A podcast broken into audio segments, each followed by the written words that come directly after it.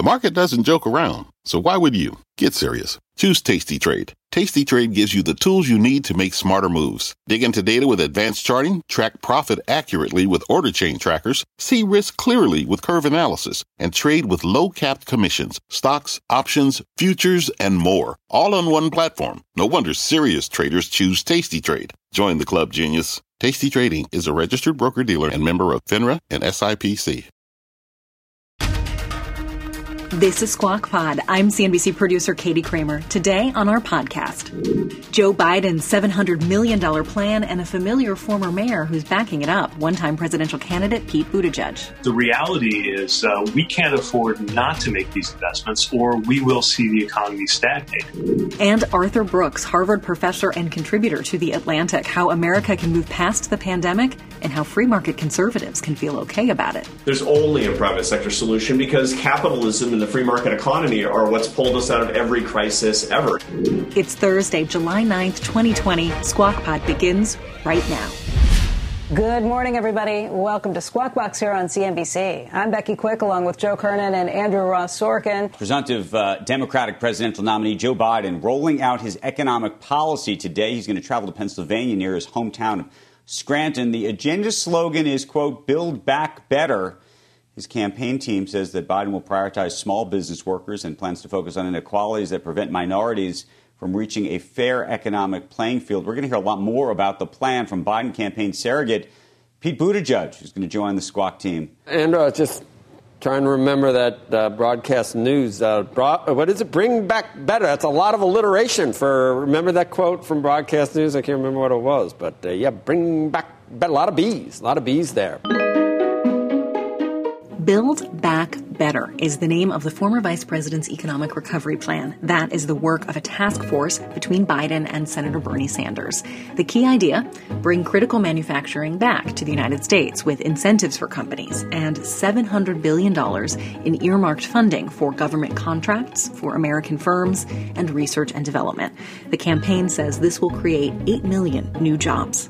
If that sounds similar to President Trump's platform, it is. Does anybody want this pen? Sure. Thank you very much. Thank you all for being here. Appreciate it. Last year, Trump signed an executive order that would prioritize American manufacturers in certain federal contracts. But the Biden campaign says Trump's efforts aren't working, and contracts to foreign companies are up 30 percent. Vice President Biden has said he'd raise $3.8 trillion by increasing taxes on individuals making more than $400,000 a year and reversing corporate tax cuts.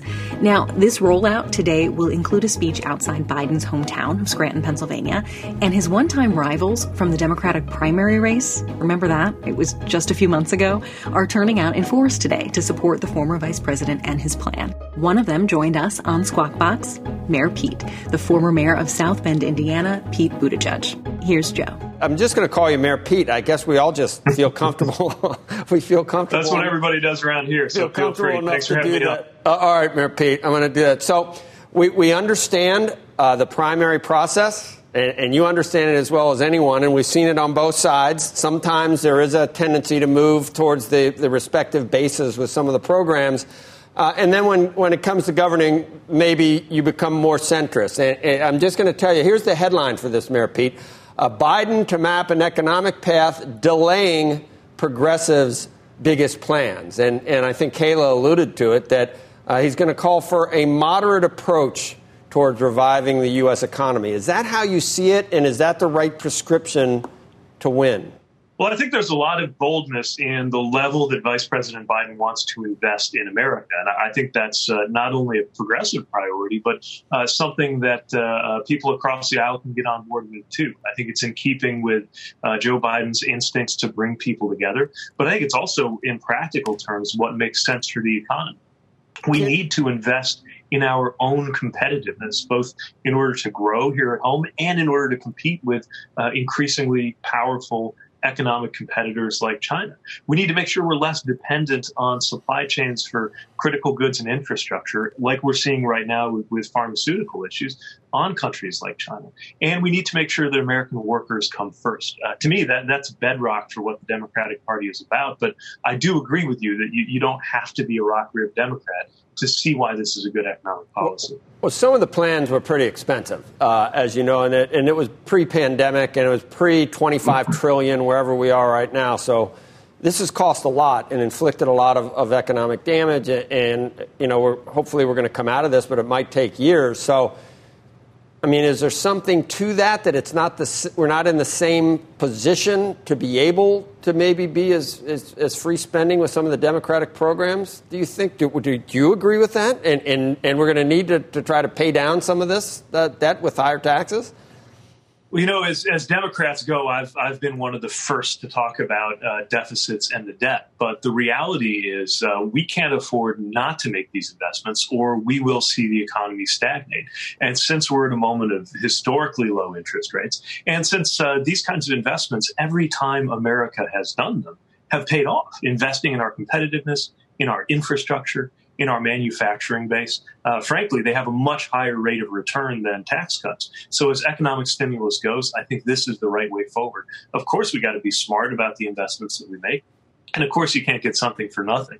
Uh, but if you look at the uh, overall picture of where our economy is headed, uh, we, we don't have a choice, and we can handle these kinds of investments if we make them before it's too late. So, so Mayor Pete, I, the, I think that lowering corporate taxes helped corporations become more competitive, bring money back. I think it, it was somewhat responsible for what were pretty good economic times before the pandemic in terms of historically low unemployment rates across the board uh, and, and uh, some of the deregulation.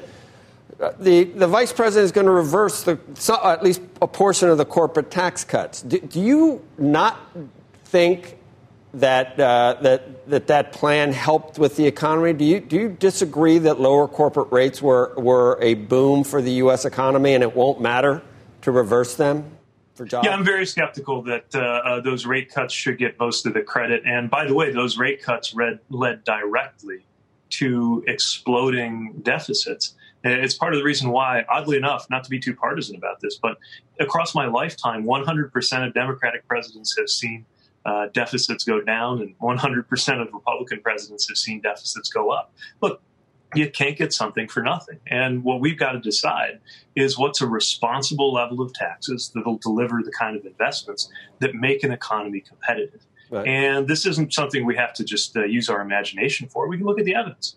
And the evidence uh, across American history is that when we're making robust investments with responsible but not excessive taxation, the economy grows. But it just, I, I, we've talked about it earlier that right now, with where American business is and how important it is to get the unemployment rate back down, uh, it seems like not the, the most ideal time to raise corporate taxes. Now, we're going to need to pay down a lot of what we've spent, and, and maybe you know you'd raise it on wealthy individuals, but that may not raise enough either. Are you for a blanket raise in the marginal rate, and to what level do you think, or, or do you think what, what would you?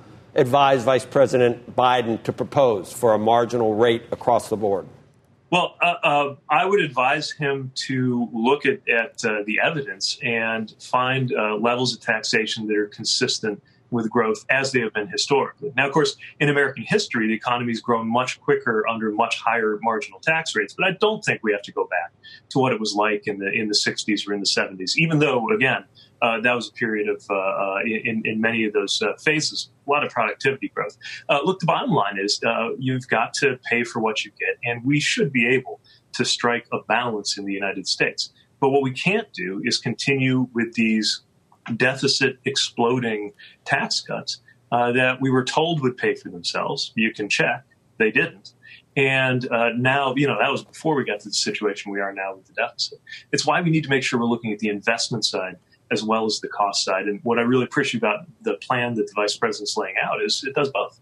Mayor Pete, uh, just wanted to, we, we, wrestle with this issue of taxes all the time, so I just wanted to press you on two, two questions related to it. One is just simply the timing of a tax increase, and it's the question we asked the vice president when he joined us uh, uh, now more than a couple weeks back, and he said he would do it immediately, even amidst this. And the question I say is to the, to the extent there are small business owners out there right now that are clearly struggling and trying to get up on their feet, uh, seeing a tax increase right in front of them. just make the case if if that's the case you want to make in terms of the timing. First of all, of course, there's going to be a look at conditions on the ground. I mean, the last four months have shown us in really blunt terms how quickly things can change. And I know that a new administration will make sure that uh, every step it takes is, is consistent with what the right thing is to do based on what we see around us. But what we also know is that small business will benefit from the kinds of investments that the vice president is proposing, uh, and that uh, this country will be a more competitive one and a more economically successful one. When we're investing in the foundations, no country can get away with disinvesting in education and infrastructure and research the way we have right. for very long. And the longer you go disinvesting in all that, the the, the uh, sooner it's going to catch up to you for small and big business alike. And uh, you know we've already reached a, a point where uh, even when there were low unemployment rates, uh, the American standard of living was uh, not secure. Life expectancy going down. It raises questions about uh, how our economy has been lined up. This is a historic opportunity to make sure that it's working for more Americans. And, and, Mayor Pete, I just want to follow up with, with the other big debate we have around this table a lot uh, is about wealth, the, uh, the wealthy and philanthropy. Uh, yesterday, um, Warren Buffett gave away $2.9 billion, and, um, which is a great thing. And, and, and, philanthropy, by the way, has helped even during this pandemic in a meaningful way. Uh, but oftentimes, those shares are never taxed, as we all know. And so the government will never be a beneficiary, and other taxpayers won't be a beneficiary uh, of those successes. Do you think philanthropy should be taxed in any way? Well, I think uh, it would make more sense for that to happen on the front end. Look, it's it's wonderful when there are these major commitments, uh, generous commitments by uh, individuals, but uh, we've also got to ask how things got so unequal in the first place. Because if a little bit more of that was making its way uh, into a democratically guided process, in other words, the kinds of uh, research and development that uh, that invent trillion dollar ideas like the internet itself and, and space travel. Uh, our, we know our country's better off, and uh, we got to ask where the balance is. I would argue. Uh, look, think about it this way: in the United States right now, there is not one county, not one, where a full time minimum wage worker can afford a two bedroom apartment. We're talking about somebody who works for a living in a job, full time, can't afford a two bedroom apartment.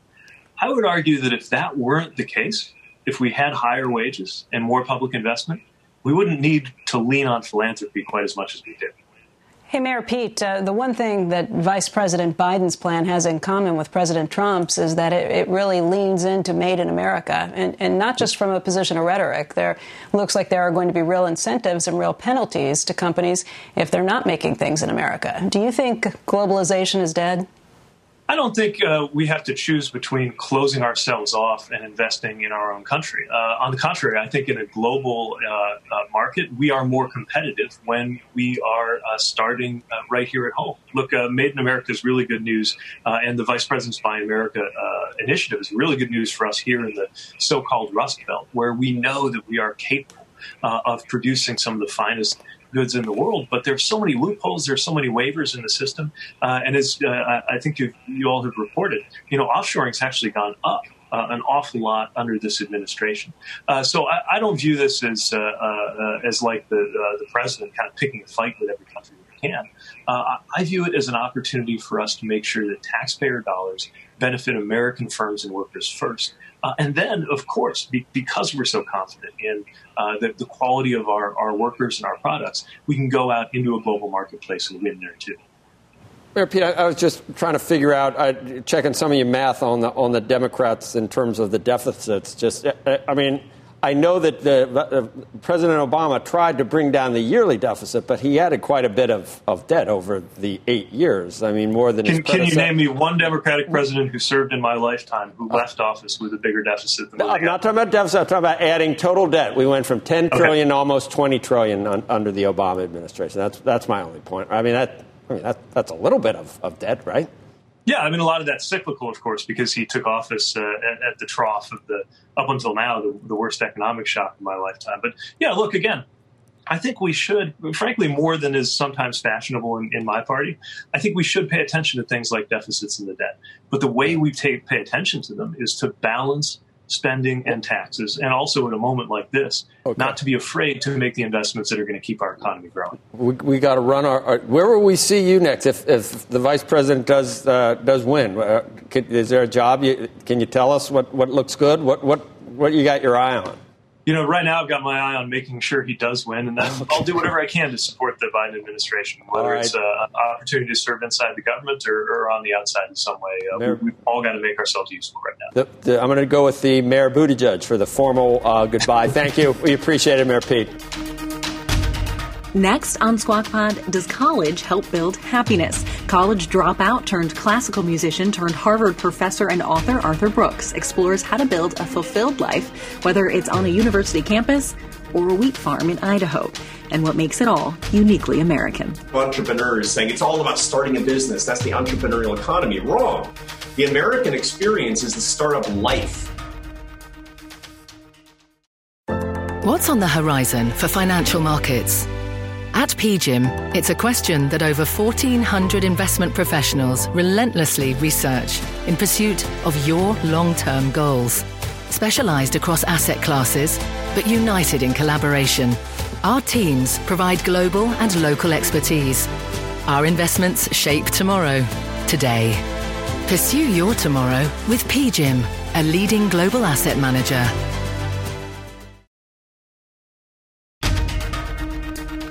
This is Squawk Pod. Here's Joe Kernan. You got to listen to this, this uh, to Arthur coming up here, Andrew. I don't know if you read all the notes, but I would like to just talk about his son, but we got to talk about important uh, other things. The pandemic has colleges reevaluating their uh, plans for this fall. Some say classes will be held other, online, others say uh, campus will be open, leading to a lot of questions about learning uh, in the age of Zoom. Our next guest is a contributing writer for The Atlantic. He recently wrote about the value of college and whether it truly brings happiness as part of how to is how to build a life series. Which, if I had known that, I would have ordered it because people constantly tell me I need a life. Um, I, I, maybe I can. Is it a, a primer on that? Uh, a 12 step program. Arthur Arthur Brooks uh, joins us this morning. He's also a, a professor at Harvard and American Enterprise Institute President Emer- Emeritus. Always great to see you, Arthur. And I, will I'll tell you, we got to talk about getting back to work and the pandemic and all these things. But just philosophically, I always like talking to you because you're so positive, and you could be my,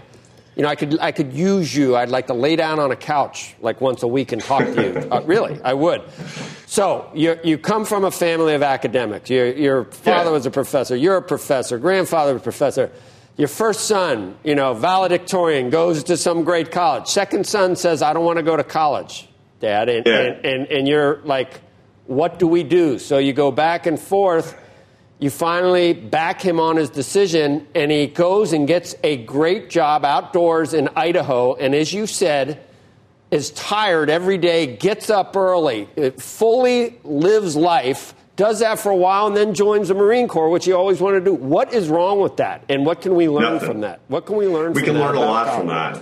You know, we've been we have this culture of, and by the way, Joe, you're welcome on my couch absolutely anytime. and it's uh, you brighten my day every time I talk to you. So it's not just one way, man. It's uh, I love talking to you. I too. appreciate that, Arthur. Thank you. So my boy Carlos, I mean, he's uh, he, he, really broke the mold. And here, here's the deal. I mean, my wife and I, we we both dropped out of school. I, I was a classical musician for a long time. She actually uh, quit high school to sing in a rock band, which is not something, you know, for all the young people listening, this is not what I recommend.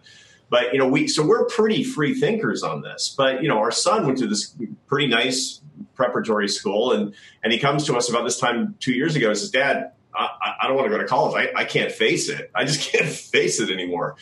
And so he went out and he got this job working 12, 14 hours a day on a wheat farm in Idaho and, and did that, and made a bunch of money. And then he joined the Marines and he's you know he he built his own life and here's the key thing that he really taught me uh, each of us has an enterprise under our control. We think of startups, you know, people watching Squawk Box, the best show on TV for sure. A lot of entrepreneurs saying it's all about starting a business. That's the entrepreneurial economy. Wrong.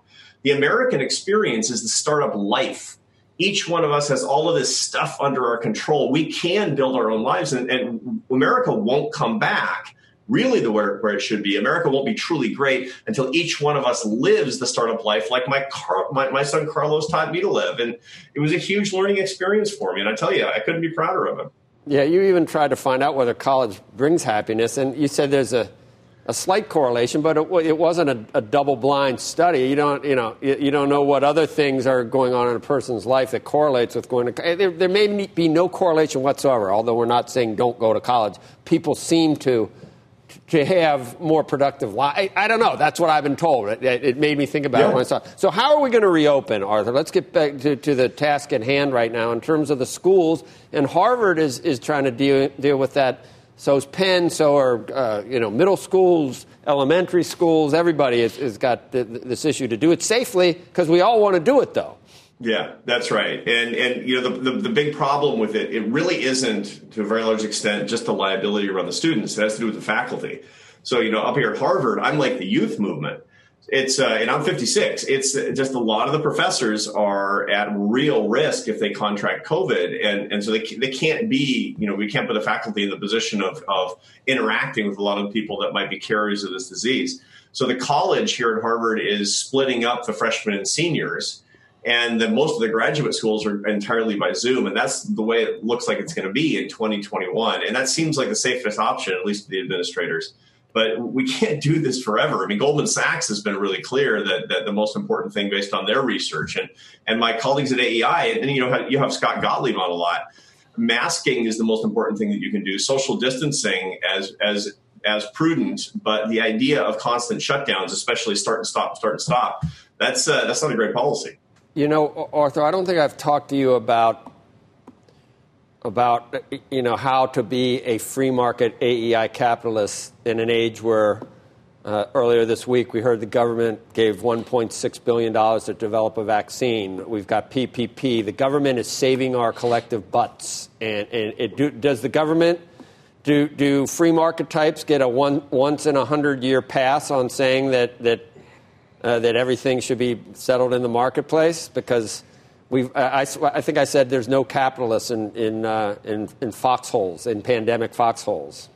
Yeah, well, you know, the, the, one of the things that Adam Smith always talked about is that there's certain roles for government, and one of those roles is the creation of public goods, which will be underproduced by private markets, or you know, crime, or pollution, or monopoly. Those are legitimate functions for government. The problem is not that. The problem is not that the government is trying to help us find a vaccine against the pandemic. The problem is that the government is in every nook and cranny of our lives and growing by the second. That's the real problem. So you can be a free market conservative like you, Joe, and say, look, absolutely, the government should do national security up one side and down the other. The government should do these policies, should help us develop a vaccine, and at the same time, shouldn't control every element of our lives. Those are completely consistent philosophies. All right. So you see, this is I'm, gonna, I'm, thinking about like laying down and let, let, let you tell me how to think of, about a lot of these things because I struggle I struggle uh, w- with a lot of these things. Is there a private sector solution, uh, a growth solution out of this uh, this morass this, that, that, we find ourselves in in terms of uh, 25 trillion dollar uh, you know or uh, debt and, and the Fed and everything else? Yeah, there's only a private sector solution because capitalism and the free market economy are what's pulled us out of every crisis ever. Now, that doesn't mean the government doesn't have a role.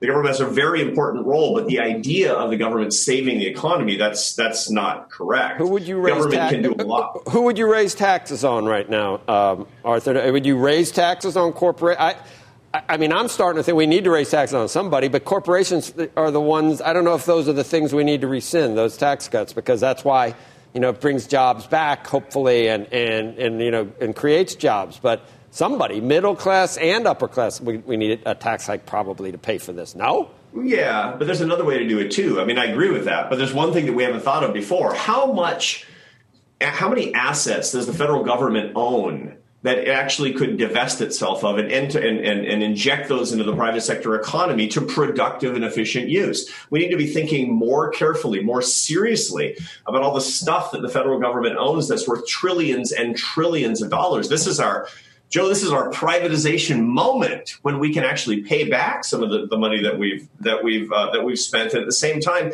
get a better economy, the economy that we that we really should have and we wanted uh, from the very beginning. This is a this could be look, we're going to have to pay more, but this could also be a win-win with respect to the federal government shrinking. Okay, uh, I have a, an Ivy League person uh, once once in here, to, to, a co-Ivy leaguer. Andrew. No, Arthur, I, it's to the same. It's to the same issue that, that, that Joe Joe was just talking about in terms of taxes, yeah. which is I think that there are people who look at this particular moment and say we created uh, effectively an insurance policy for corporations. Shouldn't they have to pay effectively a premium on that insurance? Um, and by the way, we've done that for the businesses but we haven't necessarily done that at the same level for individuals and their health care and all these other these all these other component mm-hmm. parts. I'm with Joe actually in that I don't know if raising taxes on corporations is necessarily the right answer insofar as it makes it harder to employ more people.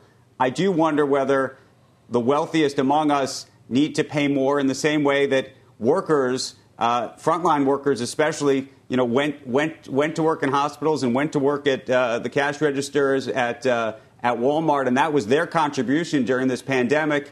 And that those of us who've, who, who've, who've been blessed to, to, to, to, make money during this period should, should that our contribution should be in the form of higher taxes. What do you think of that?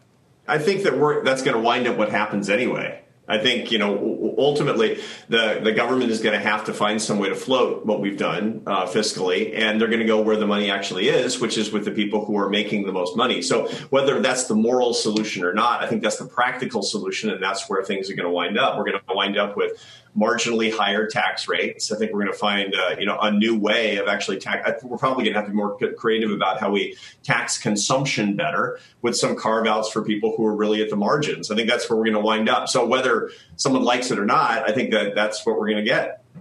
So you're a French, French horn player, the Barcelona uh, Orchestra. Now you're a professor. One of your sons is working 16 hours on a wheat farm, and he's now in the Marine Corps. Does he take after your wife? Can you? There's no way you could do any of those things, Brooks. They're, they're, yeah, I don't know. Yeah, that's true. What uh, about uh, your, your What about your your French horn fingers? If you're out there mending fences, it's not not happening. I'm telling you. you. Not, it's not. It's not happening. I'm a, I'm a delicate soul, Joe. I know you Look, are. I'm an artistic type. Yeah. What, what can I tell you? I know. So okay, we got to go. Uh, I'm going to turn it. But but when you say Squawk Box best show on television, I mean, you're talking just cable, or, or, were you talking across the board? What about streaming and all these other things? So you mean I'm talking universally. I mean, the okay. people who are not watching us, these are the people who are missing out, not just on tips on actually how they can become more prosperous, but how they can become happier. Right. Everybody should be watching. Yeah, you wrote a book about how we all got to get along. How's that working? It's uh, you know it's working, working for me in my life, and I want it to work for you. I want I'm it to trying. work for you, Joe. I'm trying. We're trying, but it, it's just love a, everybody. Come on, man. Okay, love everybody. Disagree, but uh, you can disagree without being disagreeable. How's that? That's a, not only that you can disagree and love people more. It's a miracle, actually. Right. And this is ultimately what. Look, okay. we're going in the wrong direction, but I see better times ahead. Good. That's optimistic. Thank you. We're one day closer to whatever is coming. Uh, hopefully, not that freight train headed right at us. Anyway, thank you, uh, Arthur. Uh, I'll toss it over to you now. Thanks, Joe. Becky. Okay. I love Arthur. Feel the love, Joe. Just feel it. More Squawk Pod when we come back. This podcast is supported by FedEx. Dear small and medium businesses, no one wants happy customers more than you do. That's why FedEx offers you picture proof of delivery, packageless and paperless returns, as well as weekend home delivery to 98% of the U.S. on Saturday and 50% on Sunday. See the FedEx service guide for delivery information. FedEx Ground service is also faster to more locations than UPS Ground. See what FedEx can do for your business. Absolutely, positively FedEx.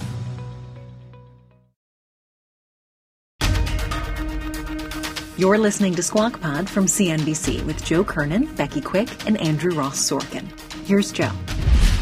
How far does a Tesla go? Can you go on a? Have you thought about that, you guys? How far can you, you get go cross country? So you can't go Tesla. You can do about to about 250 miles before, but you know, yeah. on the system, if you have a Tesla, Joe, is they tell you on the map where the next Tesla charging station is, so That's you could cool drive to the fast. station. It's go a fast to, charge you know, now. How right? long does it take to charge? What's the fastest I, charge you got? I don't know if you get the full tank, but I think you can. I think if you do it for, for 20 minutes, 25 minutes, you can you can get a you know a good 100 200 miles out of it. Yeah. Waffle House. It is not a car you're taking on a cross country trip or put the put the Chargers near a Waffle House. You know, you think I don't think about these things? I think the idea, right. You think I don't think No, about no, these no. things, huh? You don't do It- you don't do car rides with young kids. We don't stop. We get up at you know three thirty, four o'clock in the morning, and you drive and you bring your stuff with you because an extra you know hour or two hours on the road. No, thank you. I can definitely kill 20 minutes at a Waffle House. I'm telling you. You know what I bought recently? My eyes. I could do that morning and the afternoon. Biscuits with gravy twice. We bought a, a luggable loo. A what? A luggable loo is the toilet. It's a luggable loo. It's like a bucket with a toilet seat on it. You bring it along. Um, because if you're going on a long road trip and you don't want to in go the into car? the restrooms, Yeah, that's the great, bathroom. Becky. That's uh, just why why go to a why I go to a cor- restroom? Just do it right in the car. That's awesome. I, I want to correct You myself, don't have guys. young children anymore. You're talking about quail, Matt? That's disgusting. No. I'm talking about young children, Oh, oh, dummy. oh, oh, okay. All right. Jesus. Uh, anyway, Guys, what- what- just go- so you know, just so you know, on a Model S, I was wrong. On a Model S, on a single charge, 400. If you have the long range Model S, apparently you can go 402 miles. 400. That's better. So That's impressive. 402 miles That's a ways. is That's, the EPA rating. right. And if the Model S can do that in about an hour and a half. So that's that's uh, that's, that's pretty good if you if you put it on uh, whatever that is. Um, what's that speed called? Ludicrous mode. Ludicrous mode. Ludicrous mode. All right. That's the podcast for today. On our rundown tomorrow, Chicago Mayor Lori Lightfoot, the leader of America's third largest city, says the COVID crisis has pushed urban neighborhoods down, but not out. People are slowly starting to come back into cities, and cities really are where it's at. The vibrancy of the cultural life, you can't replicate that anyplace else. Squawk Box is hosted by Joe Kernen, Becky Quick, and Andrew Ross Sorkin. Tune in weekday mornings on CNBC at 6 a.m. Eastern. Subscribe to Squawk Pod, share this podcast with a friend, and send us your thoughts on Twitter at Squawk CNBC. Squawk! We'll meet you back here tomorrow.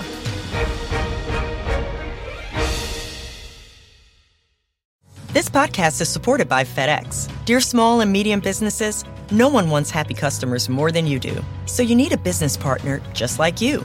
Like FedEx, who understands your passion for serving your customers because they have the same commitment towards you. That's why FedEx offers you picture proof of delivery, packageless and paperless returns, as well as weekend home delivery to 98% of the U.S. on Saturday and 50% on Sunday. See the FedEx service guide for delivery information. What's more, FedEx Ground is faster to more locations than UPS Ground. Trust FedEx for timely deliveries. See what FedEx can do for your business. Absolutely, positively FedEx.